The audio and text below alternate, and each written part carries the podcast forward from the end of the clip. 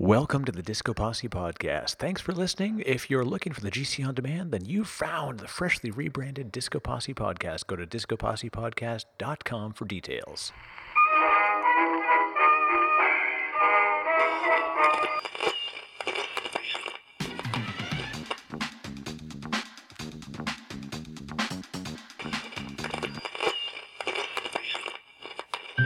Everybody, it's time again. Grab a cup of joe and get your friends. Put on your headphones for the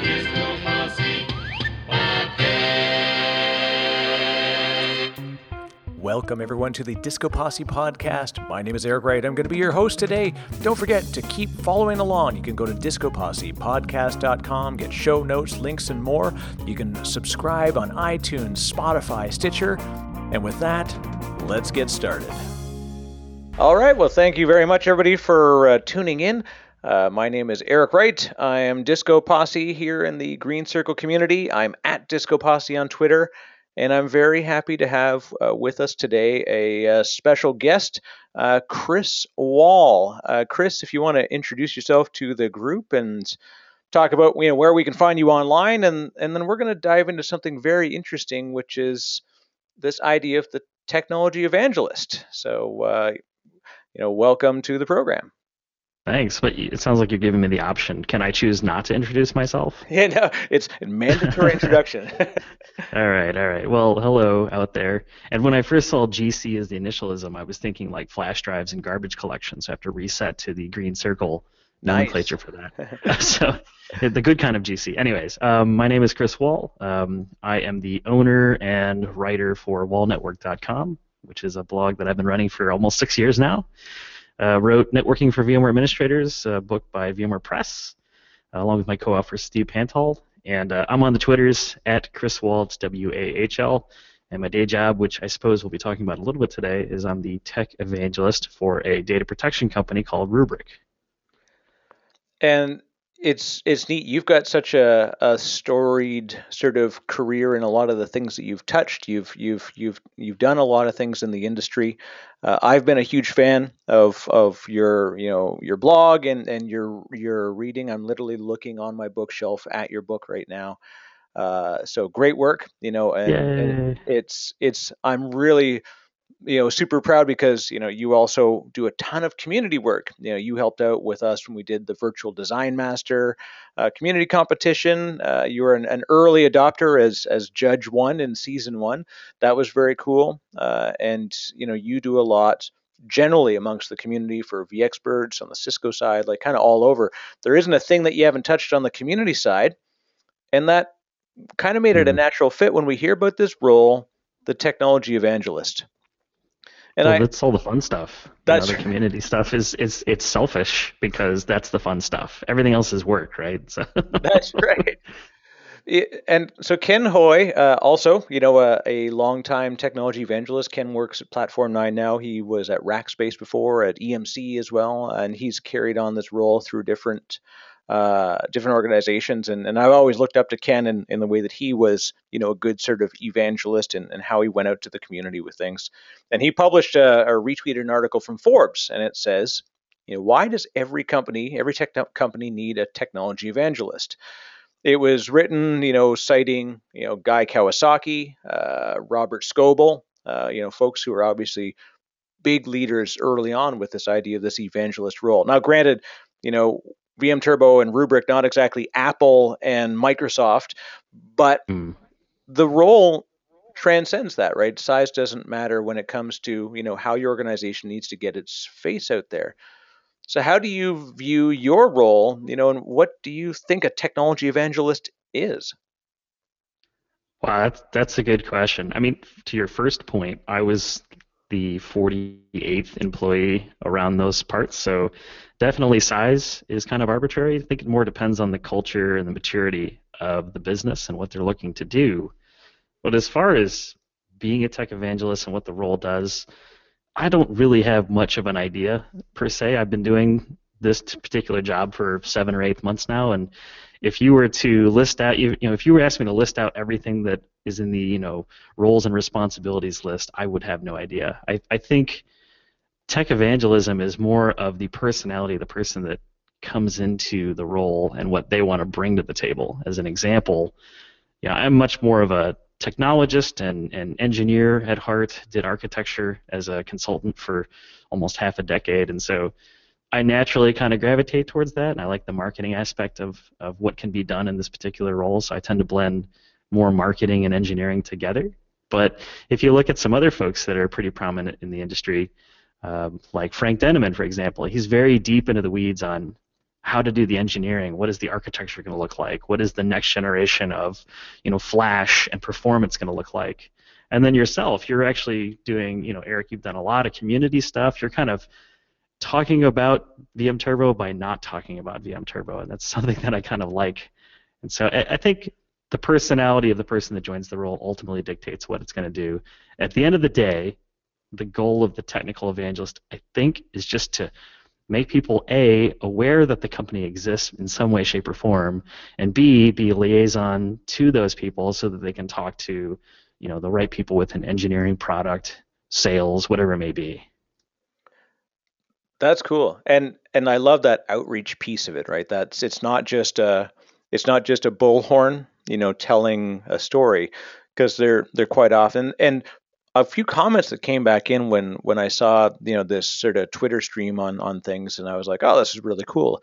Obviously, it's somebody in the role, I agree with it. But, you know, some people said, well, shouldn't this just be an, an S E can do this? Like, it didn't. It seemed some people seemed to reject the idea that a company needed an evangelist as a role, you know, because they said mm-hmm. any S E should be doing this, because it should be. It's supposed to be the blend of, you know, understanding the technology, being able to emote the message outwards, but I I saw it as more, and I like what you you classed as like talking about the company by not talking about it. It's and then being able to start the conversation. People kind of talk about things, and then you you pull them back in if they need help. They're like, hey, look, I I need to reach inside. Frank's a great example. You know, Frank is a, a again huge community advocate. You know, publishes, you know, in lots of different ways, and yeah, you just know that. You know, you forget sometimes that, you know, he works where he works because he's just telling you about the technology. And mm-hmm. then you go, oh, yeah, that's right. Well, of course it makes sense because, you know, now, you know, wherever he works, he's his, you know, sort of brand will transcend where he's at as well, which is which is neat. And, and I think you've got that as well. I've always viewed you as as a good evangelist for technology because of what you did with your own blog and your own, you know, like you're a published author, which was... You know, it's a, there's a lot of work. It's a crazy amount of work to do that. So evangelizing continuously, you know, you've done it as a blogger, as a writer. How do you, how do you choose something that you want to work on, get technically adept at it, and then share the story? Like when you got into networking and you started to to work on the book with Steve Pantol, you know, how did that come to be? Well, let me offer, you touched on one thing that I wanted to comment on around the, the S E and how that differs from the role. And there's various other roles. Technical marketing engineer comes to mind as well. And I think it's important to remember that S E, you know, the the S is typically sales engineer or, or right. something related to sales. And they're they're often under some kind of compensation plan or they're paired with an account rep. And they're much more intimate with a specific number of accounts typically. You know, these are the folks that are going to be the hands, eyes, and feet of proof of concept endeavors that are going on, the sales team that's looking to make relationships happen. You know, that it's it's a more relationship-driven but finite bra- audience that they're working with, whereas I think the technical evangelist is is often best served with a one-to-many type relationship, you know, a, a webinar or an event or dealing with community where it's, you know, one of me to hopefully hundreds or thousands of, of people in the audience. So I think those are some sticking points that, that may offer differentiation, although at certain sizes and with certain personalities, it, it is difficult to differentiate between the two roles. As far as the networking book, you know, how we came about with that and why we decided to do that, I mean, realistically, it was this simple. Um, I don't know how many years ago, let's let's say three, just to pick a number. Um, I was approached by VMware Press. Uh, I got a phone call, kind of a cold call from VMware Press, and they said, you know, we're we're kind of just going down the roster of people that are certified by VMware as V C D Xs, the the expertise uh, or the design expert cert rather, And uh, your name came up a few times, and we we're just wondering if you have an idea for a book. You know, we're looking for writers to beef up our portfolio. And oh man, did I have an earful for uh, the lady that called me, because I was always very upset that other than the Mastering vSphere book, there really wasn't anything that went anywhere near to the word deep around networking, especially for virtualization. You know, there's a lot of great physical networking books out there for Cisco and Juniper and whatnot, but realistically, all the books that covered virtual networking was more about how to configure, you know, wh- where the nerd knobs were, but right. not why you would turn them and why you wouldn't. And so I gave them an outline and said, I, I really would like to write this book. And, you know, obviously they tell you that you're not going to make any money, and that's certainly true. So it's uh, it's it, it was kind of a, a bummer, because I knew right away I wanted to donate all the money to charity, and I'm like, okay, cool. It's just unfortunate that it's not going to be, you know, private island level money, because then I could really like solve Alzheimer's. But I digress. Yeah. Uh, I, I I looked to Steve because he had a great personality. If you read the book, the Networking for VMware Administrators book, and you laugh at a joke, something that's funny in there, I can pretty much guarantee Steve wrote it. I was more the the technical, let's get through the drudgery, and I, I have my certain flair for entertainment, but Steve is hilarious. He's a very funny guy. He's also very technical too. And so that was the idea. Let's let's solve this problem, in that there really wasn't anything that covered things like distributed switch design and how it varies from standard switch design and why you'd set port groups up a certain way and all these little questions that I had kind of picked up as gold nuggets over time, things like N F S and iSCSI design. Let's put in a book. Let's understand we're not going to make really any significant amounts of money at this, uh, but it allows us to, you know, check that box and say, all right, that content is now out there, and hopefully we can keep it renewed. I, I do plan to write a second edition at some point when I get some more free time. Nice. So that is... I love that. And let's talk about voice. You you nailed it right there, right? You read a book and you you find something funny, and you know, you say that, that Steve, you know, I've read a lot of your stuff, and, and I know I can I can literally pick out content, you know, generally by the author, which is funny because as we especially as we get to know people, and I'm lucky enough that I've been able to meet folks like yourself and and, and other folks that are in the community and having grown up on their blogs and books. And you start to read it in their voice. And that's an important piece, because just, you know, mm-hmm. putting down technical content is one thing, but being able to do it, and I call it emoting the message rather than just than sending the message. It's literally putting emotion into it and having a personality and your voice on there. How how do you feel that, you know, voice matters when you read content, when you consume information from folks? Well, let's be honest, you know, tech tech books are pretty darn boring. You know, I had to go through lots of them to get, you know, when I was under my certification craze where I was looking to just, I guess, certify myself in every technology possible, I read a lot of books, and most of it, you know, the old saying, it reads like stereo instructions, which I guess is dating myself, but it was just really boring. It was like, here is how to assemble something really cool, but we're going to distill it into the most plain, techie, you know, just stuff that makes your ears bleed language. And being a person, I, I've read hundreds and hundreds of books. I eat books for lunch and dinner because I love sci-fi and fantasy and things like that. It's it's a it's a great way to to up your diction and things like that. Anyways, um, I was thinking, man, there's really no reason to make these books this boring. There's actually great content here. It just needs a little bit of storytelling to it. And so, to answer your question, I think everything should have your voice in it. If you're not telling a story and, and really capturing your audience, then they're not going to, A, retain hardly anything that you're putting in there. They're going to have to do that, that memorization techniques where they just write it down four or five times, and, and then it flushes as soon as they're done with the exam or whatever it may be. So, you know, the first point is entertainment sticks better in your brain. And the second point is, Uh, this came up recently. I forget what I was reading. It was, um, oh, I think it was exercise related.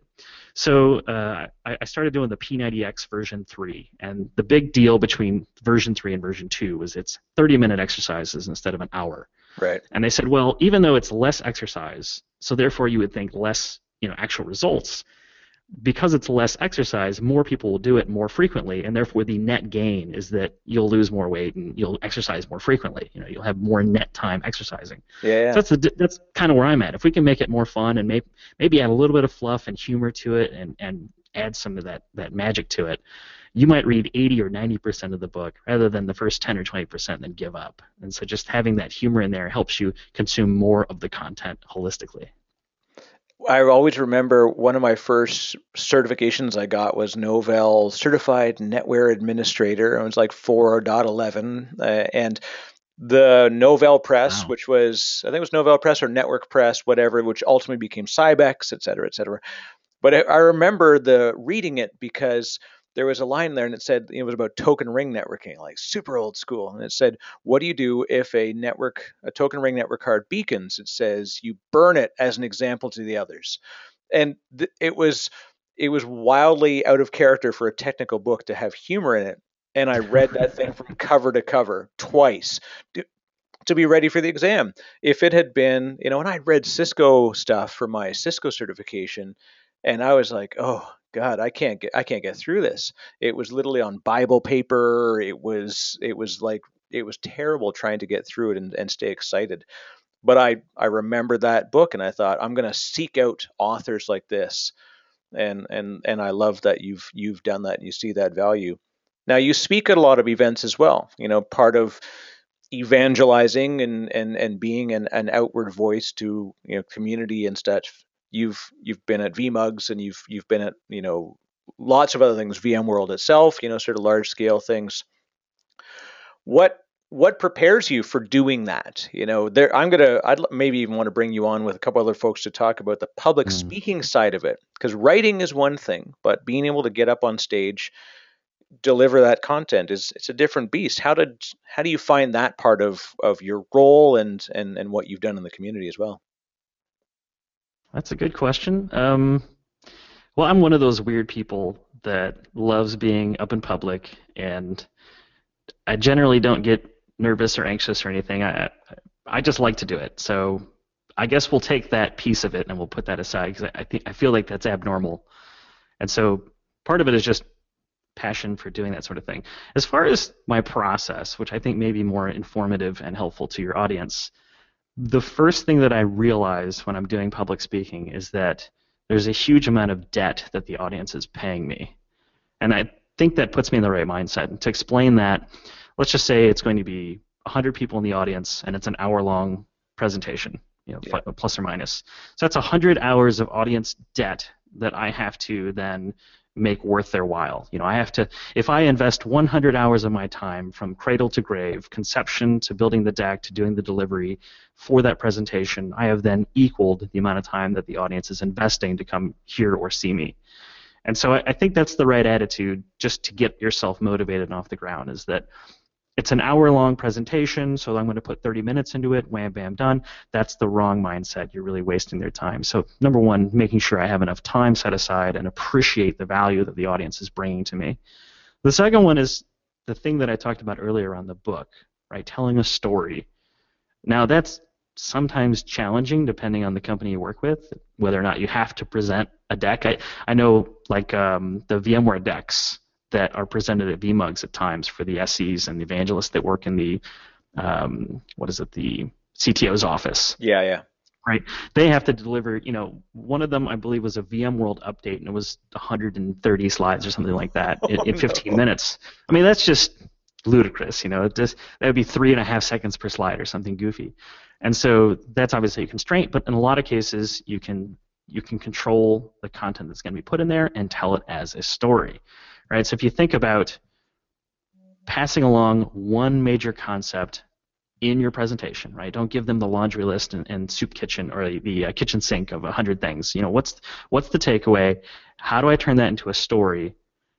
And how can I present it in such a way that it's interesting? And if you look at story writing, it's all about setting up the main characters, setting up a conflict of some sort, bringing enough details to get you to a climax, and then resolving it, you know, the, the four parts of storytelling. And if you can craft a story out of the technology using your personal anecdotes, your, your experiences, and deliver it in such a way that is pleasing to the ear, you know, get rid of the ums and ahs and whatnot, I think you're going to be successful just with those two things right there. Everything else is about building the deck and the animations and things like that that are very technical and have very little to do with the quality of the presentation. You know, I don't really care if you have animations and builds. In fact, I kind of put a negative one on builds uh, when it comes to rating somebody. I think that just being able to present with a photo or something like that is, yeah. is quality enough. So don't worry about building the deck necessarily to be this amazing work of art, because you're going to change it anyways. The, the third takeaway I have is when you go to build the presentation, build it completely as an outline and have it set up as a flow to accompany your story using, I, I just do text. You know, I just write down kind of ideas, what I'm going to do. Get it all kind of put together in an order that makes sense, and then put together the imagery and things like that, and set it up and time yourself to see how long it's going to take. I, I think those would be my three big takeaways to, you know, kind of preparing and delivering event, you know, decks for public speaking, if that answers your question. Yeah, that's great. You know, so constraint is a classic thing, and that leads me to two things, right? Theory of constraints, stuff that you've looked at. You know, uh, I'm a huge fan of Gene Kim and and George Baffert, Kevin Baer, when they wrote, you know, The Phoenix Project. And it also talks about storytelling. Phoenix, the Phoenix Project and The Goal stand out as as oddities among technology, you know, and guidance manuals, because they're not technology books, they're psychology books in, in my mind. You know, talk about The Phoenix Project and how, you know, how did you, I know you've read it before, and, you know, how they've emoted the concept through a human story. You know, I love that, and I love to, to you know, point people to it. It's like, how do you find, you know, is that like an extension of, of what you talked about with the presentation and with other stuff? It's like, do you feel that's a good example? Well, it's a great book and a really good story, because what they've taken is all of these really commonplace challenges that you'll hit.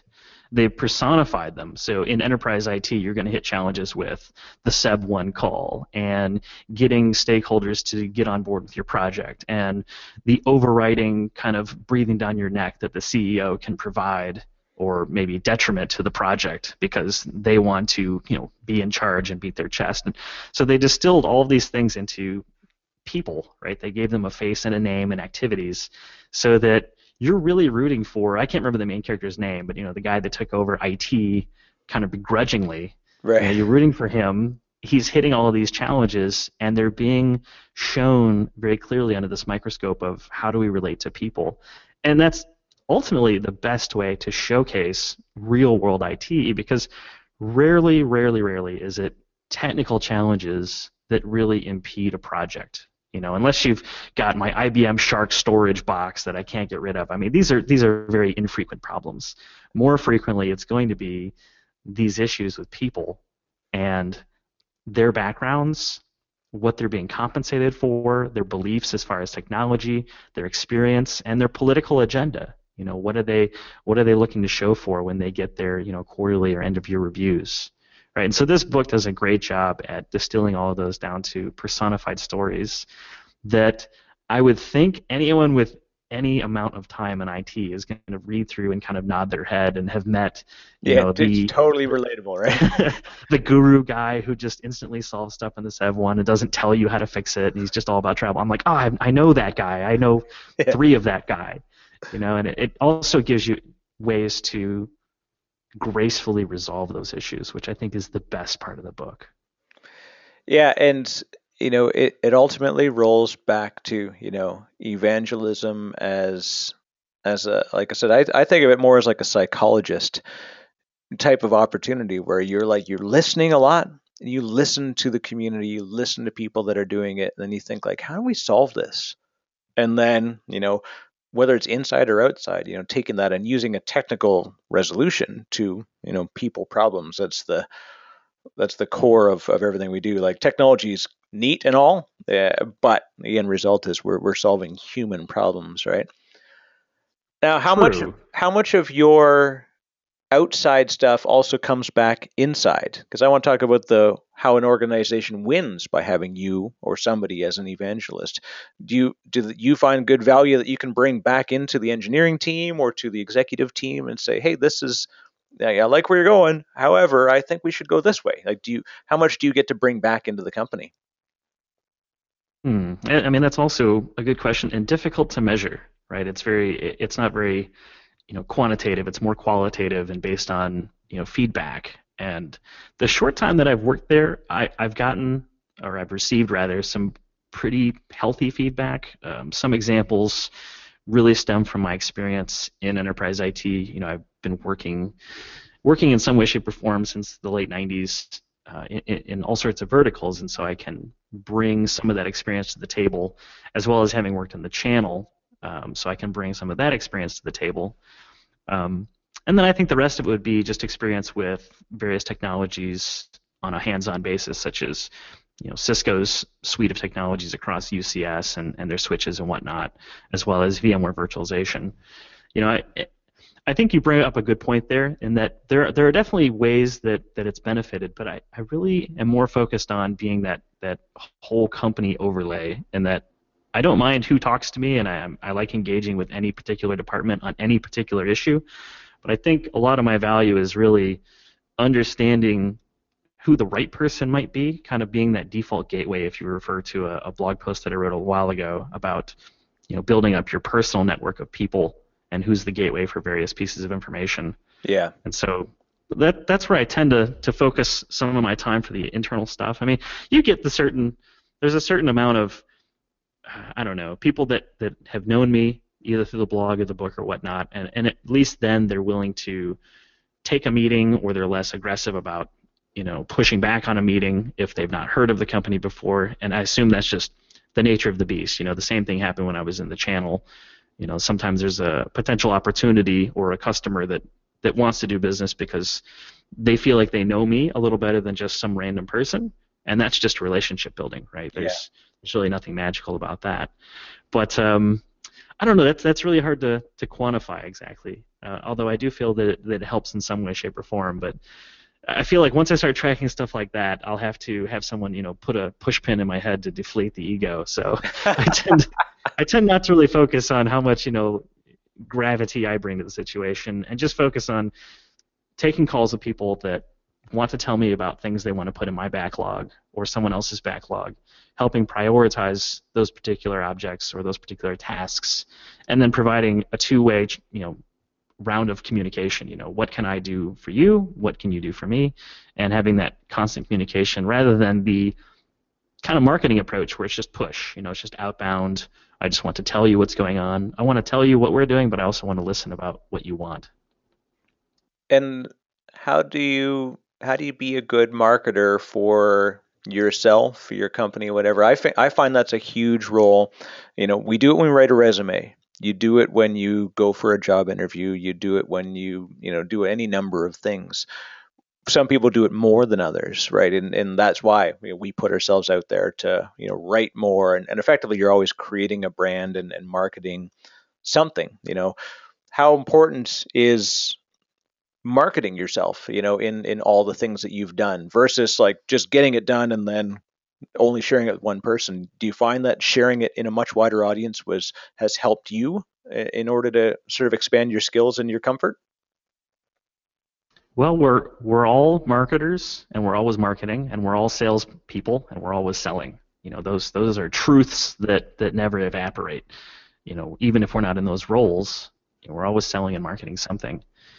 The first thing that I'll comment on for your question is, you got to be careful with the trap of humbleness, you know. And I think being humble is somewhat misconstrued these days. And, and I bring that up because part of marketing, and you bring up interviewing and looking for jobs and, and building your resume and things like that, is being able to tell what you've done, your accomplishments. And that can often be confused as being non-humble, you know, being, I guess, egotistical or right. somewhat in some negative form.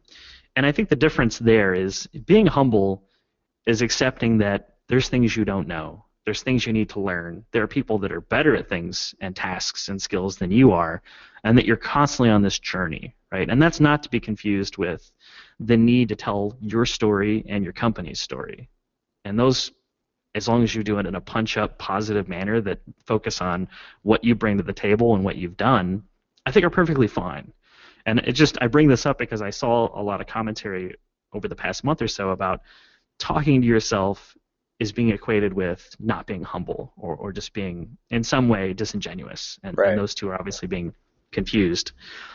Now, you bring up marketing as an example, and, and I have no formal background in marketing. You know, I built Wahl Network as a brand just kind of on my gut and seat of my pants, and with a couple rules. You know, the first one, to quote Will Wheaton, he's this uh, great guy. He was uh, in Star Trek in, in yeah. the, the Next Generation. Uh, so, and he has this quote right on his website, says, "Don't be a dick." And I think that's a very simple rule to just always follow. Just if anything you're going to say, do, or or act upon is something that you don't want your mother to see, or is just not something that feels good, it feels a little evil, just don't do it. So that that's real simple.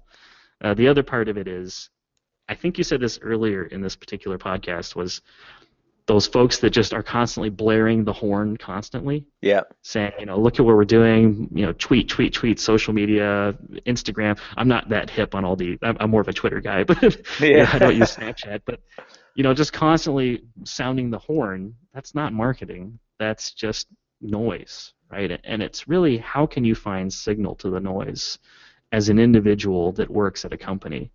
Because you're always building your brand regardless, and you get to choose when you want to build the company's brand.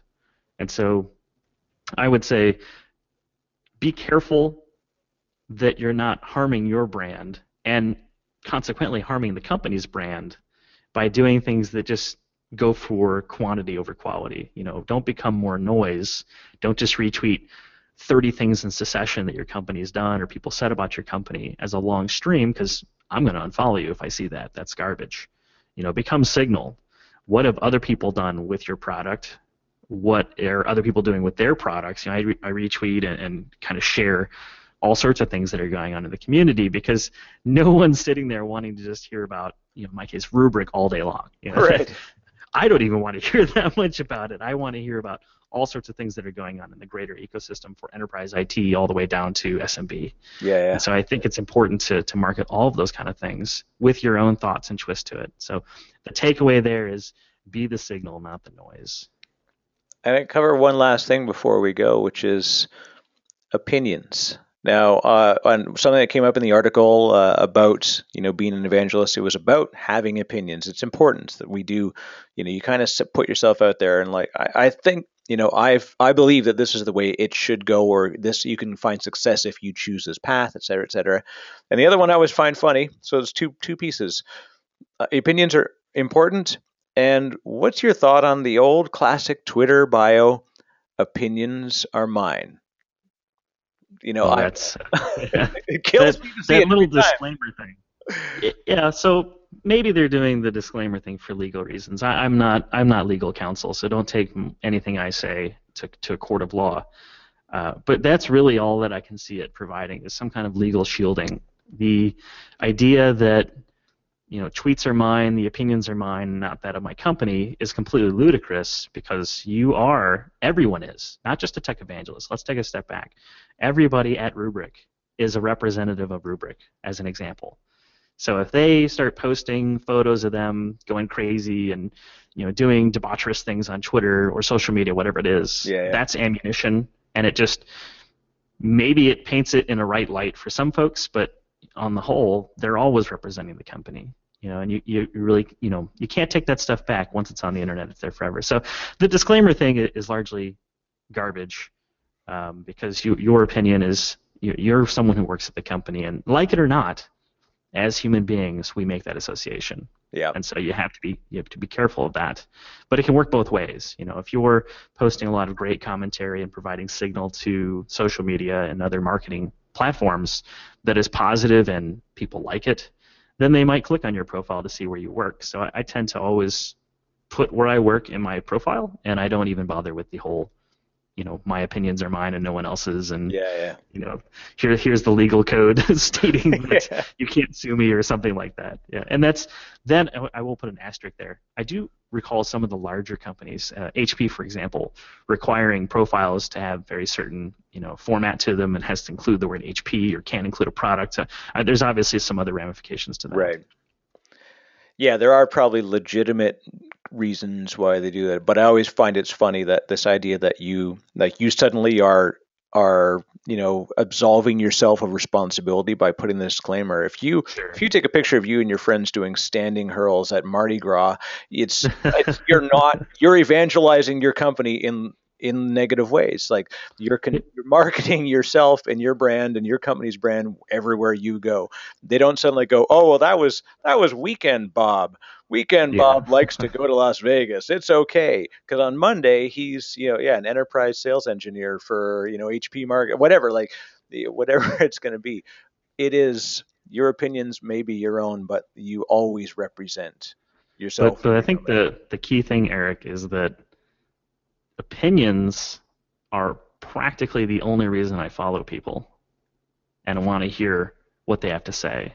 I if I want to hear, as an example, what Microsoft is talking about, I'll just follow the official handle, because if I'm just looking for factual, you know, pieces of information, they're just, here's an event, here's a thing, here's a release, that's what I'll do.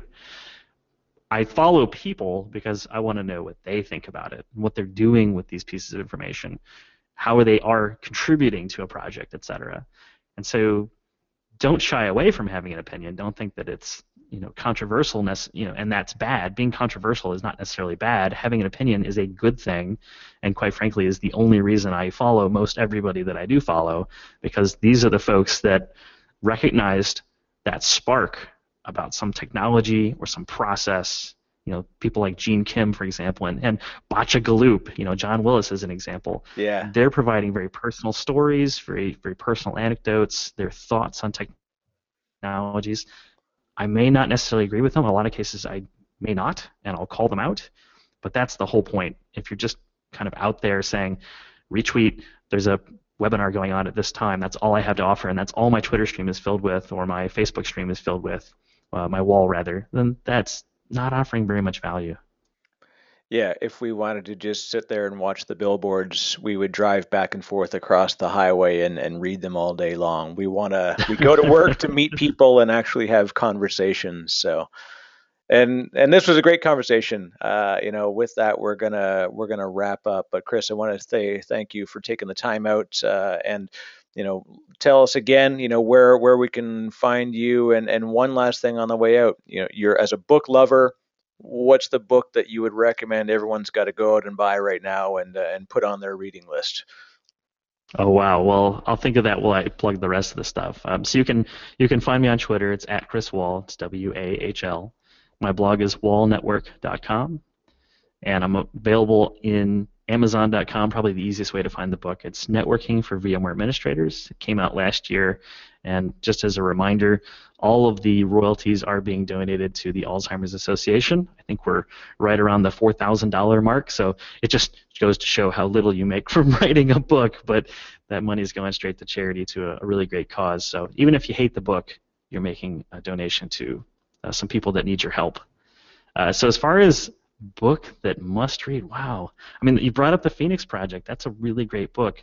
I think, um, man, there's there's some other good ones that I've been reading. I, I mostly read sci-fi and stuff. I mean, one of my favorite books ever, if you're a fantasy lover, and especially if you like Orson Scott Card, is Ender's Game, which they made a movie of that I totally thought was not good, to be nice. uh, but You, the actual series is probably twelve or thirteen books long. It covers Ender and Bean and Petra and a bunch of other folks. So that's just top of mind right now if you're into some, you know, reading on the plane that is not techie, uh, full techie mode. Otherwise, I liked, um, I can't remember the title. It's the one where they talk about the Nissan uh, manu- or the Toyota manufacturing, uh, do, using their methodologies versus like Ford and G M and things like that. Uh, John Willis actually recommended it. Uh, to was it Steven Spear or whatever? We'll try and see if we can find it, put it in the in the link for the show notes. Uh, yeah, I just don't have it in front of me, but it was a really great book that talked about how kind of Toyota ate everyone's lunch back in the eighties and nineties that were doing uh, kind of the old traditional manufacturing versus uh, you know, kind of the more agile, you know, flexible manufacturing. And it goes through that process showing a industry, you know, automobiles, right? Th- and it's very similar to I T. It just already happened, you know, twenty, thirty years ago. So it's really great to look to. Sometimes the best place to learn is is, is to look in the past, because we often repeat uh, our our mistakes. You know, the history repeats itself very frequently. Yeah, there's a reason why iterative as a methodology works in development is because you do something, you evaluate the results of what you've done, you measure the results, and then you learn from them. So when you go to the next iteration, it's always based on the previous step, uh, you know, rather than just like, all right, let's forget all of history and start all over. But uh, yeah, Kaizen, you know, and, and that leads to Kanban and all sorts of really cool things about, you know, way to, to manage stuff. So that's that's great information. Excellent. Well, thank you, Chris. Uh, for folks who want to uh, find out more, of course, you can come to the Green Circle community. We can continue the chat there. It's green circle dot v m turbo dot com. Uh, to get uh, subscribed to the podcast, go to g c on demand dot i o. There's links there to the uh, iTunes as well as the uh, Stitcher link. Uh, you see, you can get us and, and carry us around in your pocket wherever you're at, or even get you in your car. As we, I found out somebody's actually listening to us uh, through Stitcher attached to their uh, their Ford or or something or other. So pretty uh, pretty neat to see the ways that you can consume technology. If you have any show ideas, of course, uh, drop us a line through there, and we're always uh, happy to keep this conversation going. So, Chris, uh, thanks very much for taking the time out today. Uh, keep on evangelizing, and uh, thanks for the work that you do in the community, and uh, you know, proud to to be a part of uh, some of the stuff you've done with. My pleasure. Thank you. You're listening to the Disco Posse Podcast.